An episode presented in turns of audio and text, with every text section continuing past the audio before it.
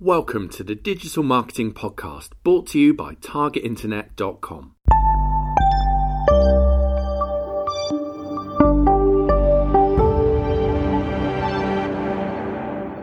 Hello, and welcome back to the Digital Marketing Podcast. My name is Ciaran Rogers, and today we're joined with a, a, very experienced marketer, Joe. Joe, introduce yourself and tell us a little bit more about yourself and your background, because you've been you've been you've been at this digital digital game for quite a while. Hi, Ciaran. It's uh, it's great to be here. Yeah, it's uh, so. Um, my background, um, so I'm currently the founder of uh, Sharey, a uh, social media marketing tool but my background has already always been in, in high tech products and, and product marketing. Uh, I, got, I, actually got my start playtesting video games uh, for a company that was making uh, sound cards for the PC back in the in the 90s. Um, but you know, and moved from there to uh, software engineering. But I realized pretty early on that you know I wasn't a great programmer. um, you know, there's a lot of people that were better at writing software than I was. Um, but I also realized at the same time, like that wasn't really where my my passion uh, fit. You know, I, for me, like writing software was a means to an end, but the you know the, the the end was the product that you were developing, and you know that that took my career uh, you know away from from engineering into uh, you know product management, product development, uh, and marketing know, I've had an, uh, you know, held a number of positions. I was, you know, most recently in the uh, email marketing space. You know, prior to that, I had, uh, you know, done some like social media consulting uh, and, and, things like that. And then, you know, like I said, most recently launched uh, Sharey, basically to solve my own problem. But you know, it's, you know, it's a tool that's, you know, that's in the marketing space. So I want to come on to Sharey, but we got chatting uh, offline before we arranged this interview, and you had some brilliant stories that I want to explore a little bit. So one of the things we're going to explore is what you learned about uh, analytics from measuring people in their underwear. yeah. But before before we get into that, uh, I, I, just kind of wanted to explore with you where do you think people's understanding of analytics often goes goes wrong? Because you've got you know a lot of experience in, in this space. You've worked some some really big uh, email automation uh, vendors in the past.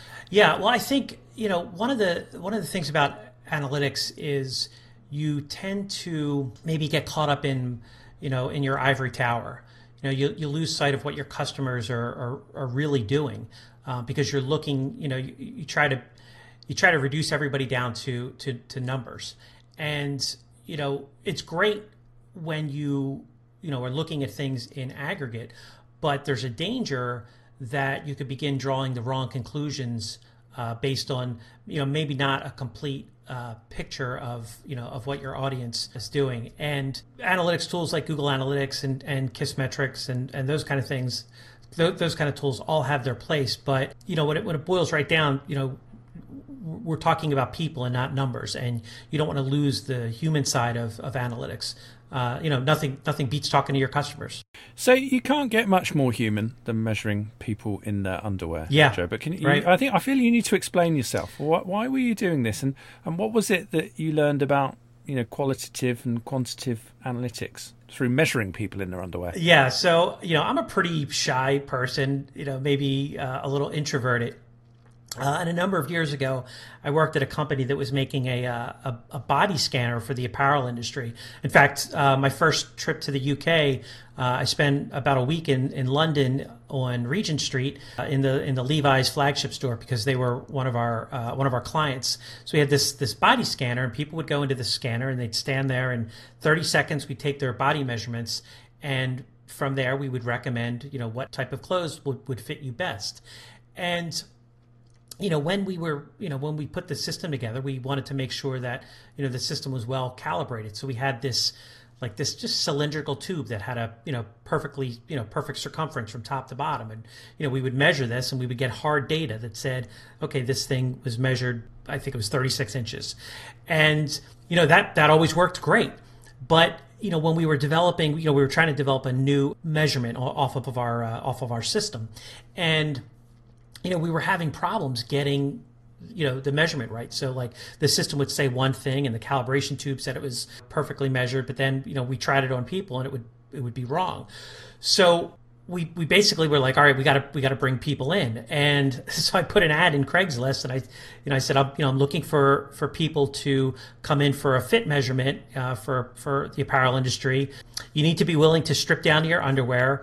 You know, we'll we'll pay you twenty five dollars and and we'll offer you pizza, and and and like, you know, I had to you know basically overcome this resistance to basically putting my arms around a, you know a middle aged man and you know who's standing there in his underwear and uh, and take a take a measurement from him. This is this is this is quite an image. Was he eating the pizza at the time, or did that come that come later? no, the, the pizza was after the the pizza was after the uh, after the measurement. That was a wise move. Yeah. Well, we didn't want to you know adversely affect anybody's uh, body measurements, but you know. Um, Steven Pressfield is this uh, this this writer who talks about uh, resistance as he, he personifies resistance, and you know he you know resistance is like your your frenemy. You know you want you it's it's always there and you gotta you gotta work through it. So i had to you know overcome basically the the resistance to you know my, my internal resistance of uh, you know being an introvert and you know put a tape measure around you know a bunch of people and and take their body measurements you know i learned something by doing that and mm. i learned something how it relates to you know uh, you know qualitative analysis and quantitative analysis so like the first key takeaway for me was for 25 bucks in pizza, you can get people to take their clothes off for you. Okay. but the bigger takeaway here is that, you know, it's not really that hard to get customer feedback.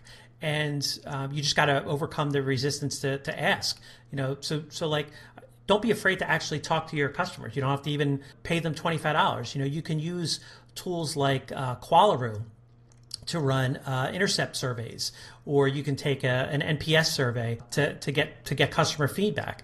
But you can also set up a good feedback loop in your organization uh, between sales and support uh, to help you know get that data back into your your marketing department so you can make uh, better decisions. You know, the other takeaway was that people are squishy, but your data isn't. And you know, so I, we were working with somebody who you know, was wearing a size 32 pants. And, but the system measured him as 36. And, you know, we, we told him, hey, you're, you, you're really supposed to be a size 36. And he got really insulted, you know, because, you know, he's, he's a human and, you know, this is what he, he believed. Mm. And even though the hard data said one thing, you know, when you talk to the customer, he had a completely different perception.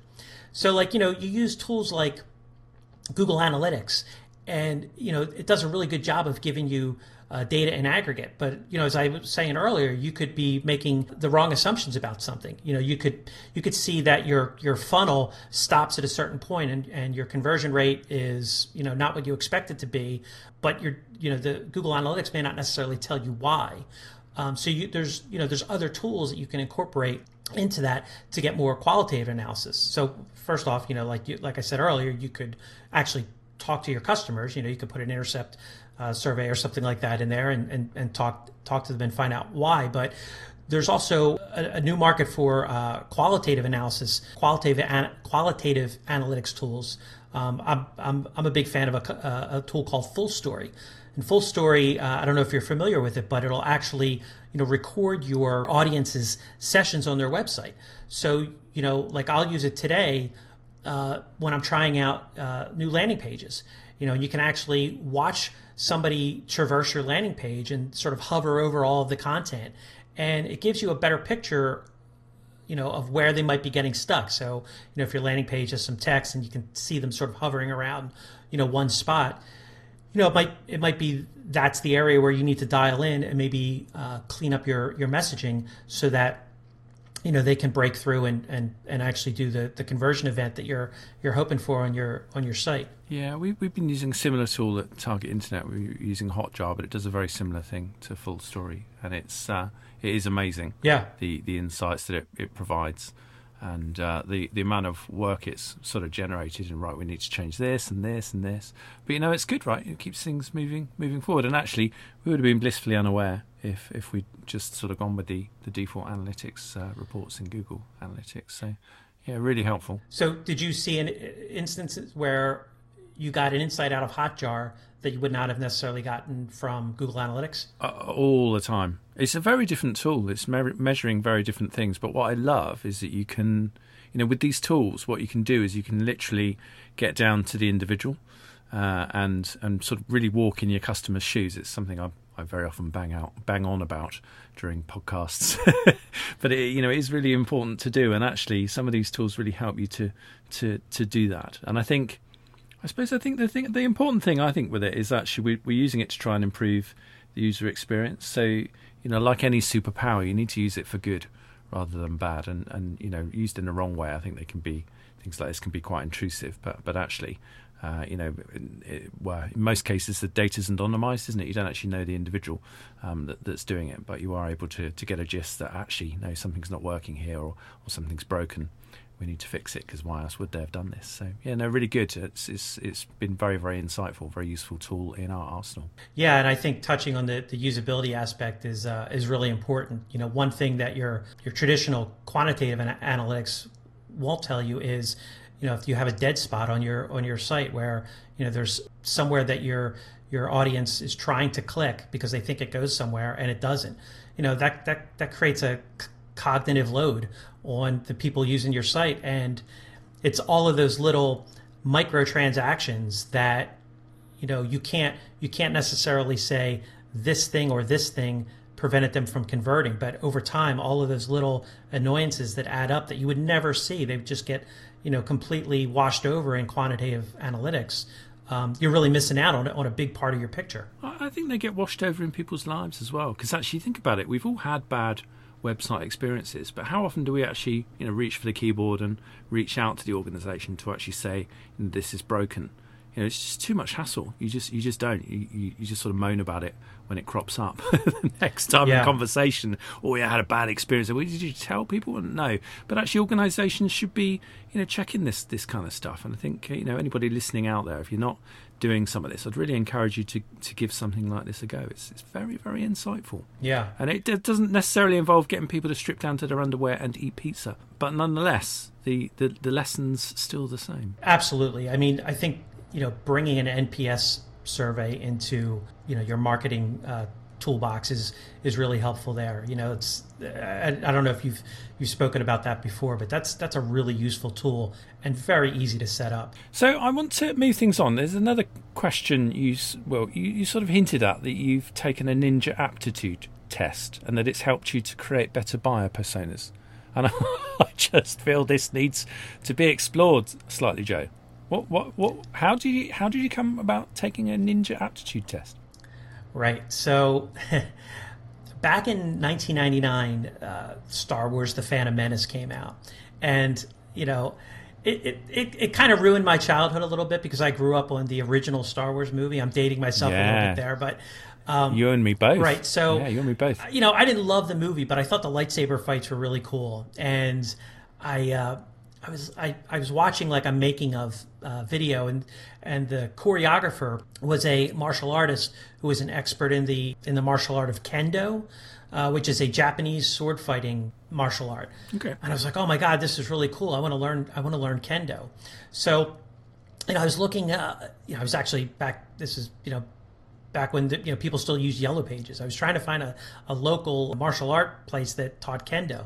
So I come across this this one studio and I call up and I, you know, obviously I'm not going to tell them I, I want to learn kendo because I, I want to be a Jedi Knight, you know, so, uh, you know, I, I call up and, you know, I, this man answers the phone. He sounds like an older, older Korean gentleman. I said, uh, you know, I'd like to learn kendo. And I, it was like, I said some kind of code word because he got real quiet and he's like, well, how, how do you know kendo? And I said, well, you know, I, I, it's a Japanese martial art. It's a beautiful, beautiful art you know art form and you know I, am I'm, I'm really interested in learning more about it. And he said well you know uh, kendo i don't teach a kendo class. All i teach is ninja fu and we teach kendo as part of that. And would you be interested in that? And i was like be a ninja? Yeah sure. I'm, I'm all i'm all for that. But of course you know i was trying to be serious. I'm like oh that that sounds really that sounds really interesting. I, I would love to you know i'd love to learn more. So he invites me down to the uh, to the to the dojo and you know, I walk into this place and like there were ninjas like everywhere. You know, there's like you know these guys throwing stars and they have all the weapons. They're climbing up the ropes and they're doing all kinds of crazy ninja stuff. And I I meet the you know the owner and you know my like I said it was this this older Korean guy and, and you know there's like there's like this moment when you meet somebody where you're both kind of sussing each other out. You know, it's like, you know, so this guy looks at me, you know, and I'm like a, you know, I'm like a soft, you know, beer drinking, chicken wing eating software engineer, slightly overweight, you know, and I think he had this Im- impression in his mind that I was going to be somebody else. And like in that moment, he's like, well, you know, ninja, you know, the ninja training, you know, you need to be a serious student. And anybody who goes through our program has to pass a ninja aptitude test. Now I swear he made this up on the spot because he just didn't want me in the studio. So I'm like, all right, you know, I'll I'll I'll go through the test. So he has me doing all these different feats of strength and agility, and you know, I go through this whole process, and like I think I was doing okay, but he was still trying to weed me out. So you know, the the, the last step of the, the test, he tells me to lay down on the floor face down. I'm like, okay, and, you know, put my arms and my hands behind me. And then in like this final act of indignity, this this, you know, 60-year-old man reaches down, he grabs my arms and my legs, lifts me up, and then starts shaking me, you know, to, I, I, don't know why, but he starts shaking me. And I did the only thing that I, anybody could do in that situation. I farted in his face. so he, you know, he puts me down. We both, you know, I stand up. We both kind of look at each other. I knew like all right, this is never going to happen. Yeah, that's not good. And he's, no, you know, that, he said that doesn't happen in the Star Wars films when when uh, Yoda, exact, when, when Yoda's training Luke Skywalker. That's yeah, that's you, you, never you never see that happen. So he, you know, he looks at me, I look at him. We're like, all right, you know, this isn't going to happen. And you know, like it's a funny story.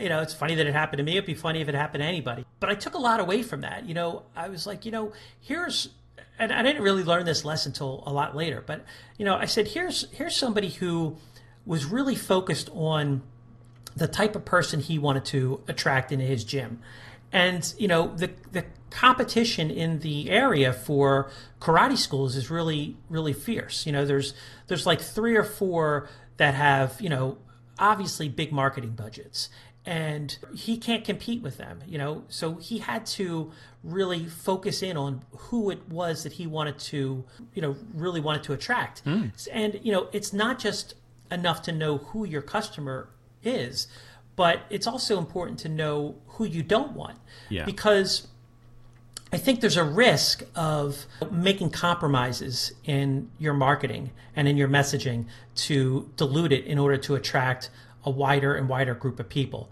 And unless you are really clear about who you're focused on, you tend to sort of go down this this slippery slope of mediocrity. Yeah. You know what I'm saying? Yeah, you try and be all things to all people, and you just then you do end up. I know it's cliche, but you do end up disappointing everybody, really. And I think, I, I, do you know what? That's a brilliant story. It is. It is very true, isn't it? There's the right kind of customer and the wrong kind of customer, and actually, the organisations that take on too many of the wrong time of type of customers, it never ends well. It never ends well, and it, it absorbs vast amounts of resources, time, and energy, and sometimes money as well. You, you know what you you nailed the point exactly. You know, imagine if he took me on as a as a client. I'm, I'm going to now come into his school you know, and he's bringing other people in that are more in line with who he wants, and they're taking a look at me and they're like, "Why did you let this guy in?" There's a you part. Know? There's a part of me that really wishes that had happened because I think, I think there'd be some more good stories. yeah, exactly. Yeah. Um, but you know, there's there, and there's a lot of examples of this. You know, uh, even outside of um, the Ninja School, you know, there's a um, you know a, a, department store chain, Sears, mm-hmm. in the states, yeah, yeah. and you know they're they're really struggling and they're struggling because they're kind of stuck in the middle. They don't know where they want to go. They're not a specialty retailer. You know, they're not like Gap or Levi's or you know Best Buy where they're focused on you know a, a core a core audience and a core product set. And on the other end, they're not you know Target or Walmart or some of these big box discount re- retailers. So you know they're they're not able to compete on price and they're not able to compete on differentiation. So they're kind of stuck in the middle, and you know because of it, you know they're they're struggling and they're they're closing stores. some great insights there, and thank you so much for, for sharing those those with us. I hope everybody's enjoyed them as much as I have. I, I, I really want to move on to what you're doing now, because actually you've you know you've worked for some really big organisations and large corporations corporations, and you're now working for yourself, and you you're living the dream as far as I'm concerned. You, have set up a, a, a tool. Now the tool's called Sharey, and I, I really want you to kind of talk us talk us through that, but. But before we do that, what's been the biggest challenge going from? Because I know a lot of our audience maybe one day aspire to doing the sort of thing that that you're doing. Um, what's been the biggest challenge in, in going from a large corporation to, to working for yourself? Well, I have to say, I mean, if you get the opportunity, you, you, definitely should take it. You know, the the idea of escaping the the cubicle and the the traditional nine to five, I think, you know, you know, had a pretty strong appeal to me. You know, mainly because I, you know, I want to spend more time with my family. Um, but the, the, you know, a whole new set of challenges. You know, it's like, oh, I'm getting rid of the meetings and all the, you know, the trappings of a large corporation. But uh, I, I would have to say, like, the biggest challenge is where you focus your attention and being able to cut out the, the cruft. And with regard to focus, I think you have a tendency, or I have a tendency, to gravitate towards the things that I'm most comfortable doing product product design software design but once you know, I recognize like once I hit it hit a certain point where the product was good enough mm. um, to re- Reed Hastings, the the founder of LinkedIn. Uh, I think I think he said this. He said, "If you're not embarrassed by the first iteration of your product, you launch too late." You know, so there's this tendency for me to, you know, want to spend time in that space when really none of that matters. What matters for me is, you know, the, the top of the funnel and all the marketing and sales activities around uh, developing you know developing the top of the funnel. So I have to resist the urge to uh, do the thing that I'm comfortable doing and move towards the you know the thing that I'm not comfortable doing. So let's talk about Sharey. What is this tool that you've given everything up and invested everything of, of your life into? Because I think I think it's a, a little bit special. And that's, that's why I reached out to you when you got in touch and said, "Yeah, we, we really need to, to, to talk." Just share with the audience what it is and what it does. Sure, Ciaran, thanks. Um, so, Sharey is a social media marketing tool that adds a call to action to curated content. Um, it's it's a really simple concept, but what I like about it, and the reason I, I you know developed it was because it, it, solved a problem that I had. So I was building a uh, a product management uh, website, and you know I was trying to drive more traffic to my website, and you know you can do paid paid media and earned media. And you know, I was writing content, and you know, you can only write content, you know, so fast. And at the same time, you know, I was curating a lot of great content, you know, or people were telling me they appreciated the content that I was curating uh, on my social media channels.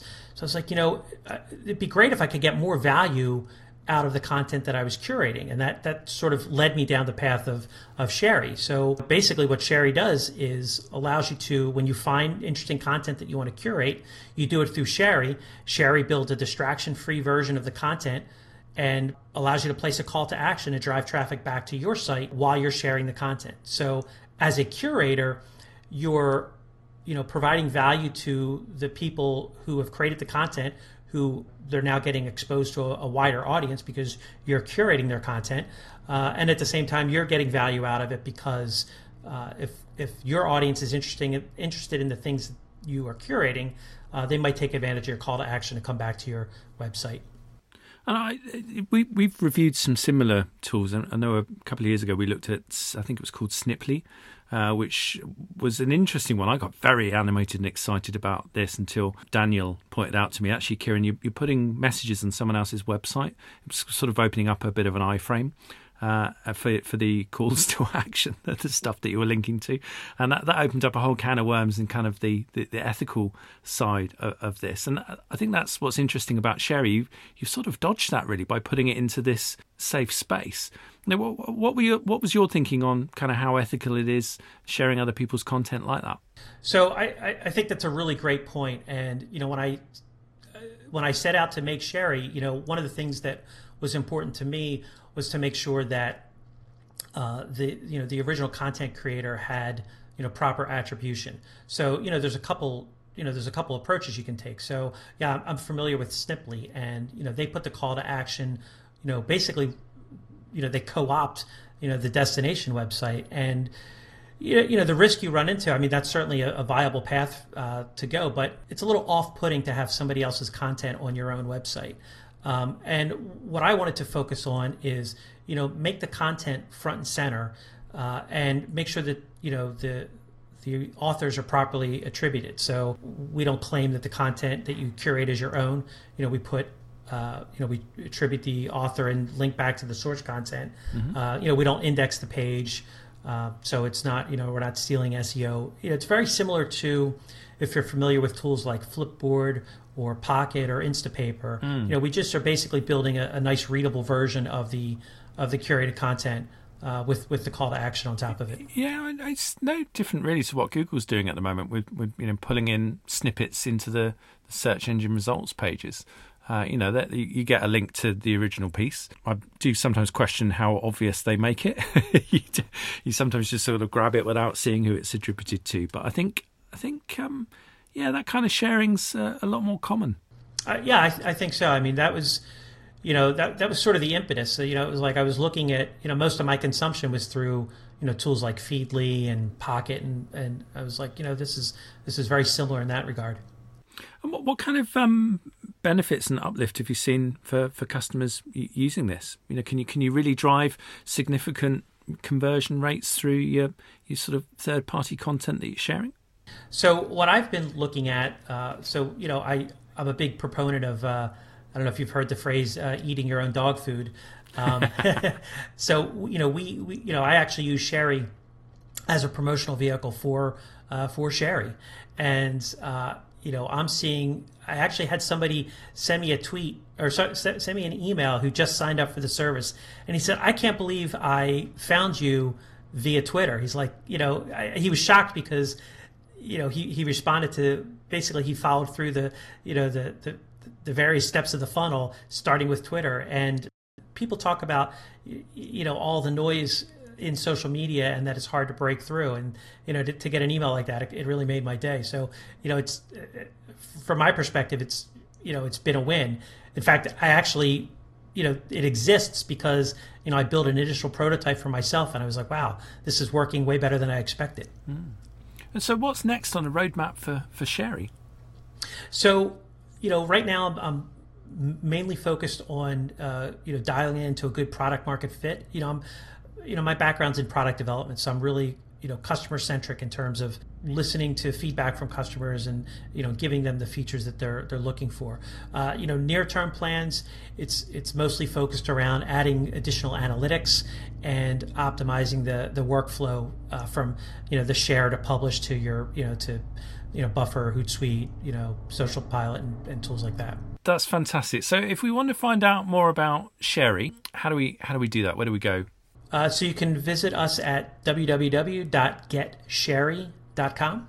Fantastic. And uh, I'd recommend, even if you're not interested in the tool, pop along because actually uh, Joe's got some really good reviews of some very funky looking tools. I, I was having a look at them this afternoon. And uh, yeah, no, it's a good read your blog. Thank you. Oh, thanks a lot. Yeah, I just. Um, uh, you know, I'm, I'm, a sort of a marketing tool uh, geek, and I'm, I'm always interested in finding you know things that make my job easier. You know, right now I'm a solopreneur, so any any opportunities to streamline my uh, my workday and automate things is uh, is really uh, you know something that jumps out at me. There's some definitely brilliant time time saving time saving tips and tools. I'm I'm going to be putting a few of them into into action myself. But uh, thank you so much for for the time, Joe. Thank you, Ciaran. It was great wish you the very best of luck with with this tool. Yeah, go go, go check it out, guys. Thanks a lot, Ciaran.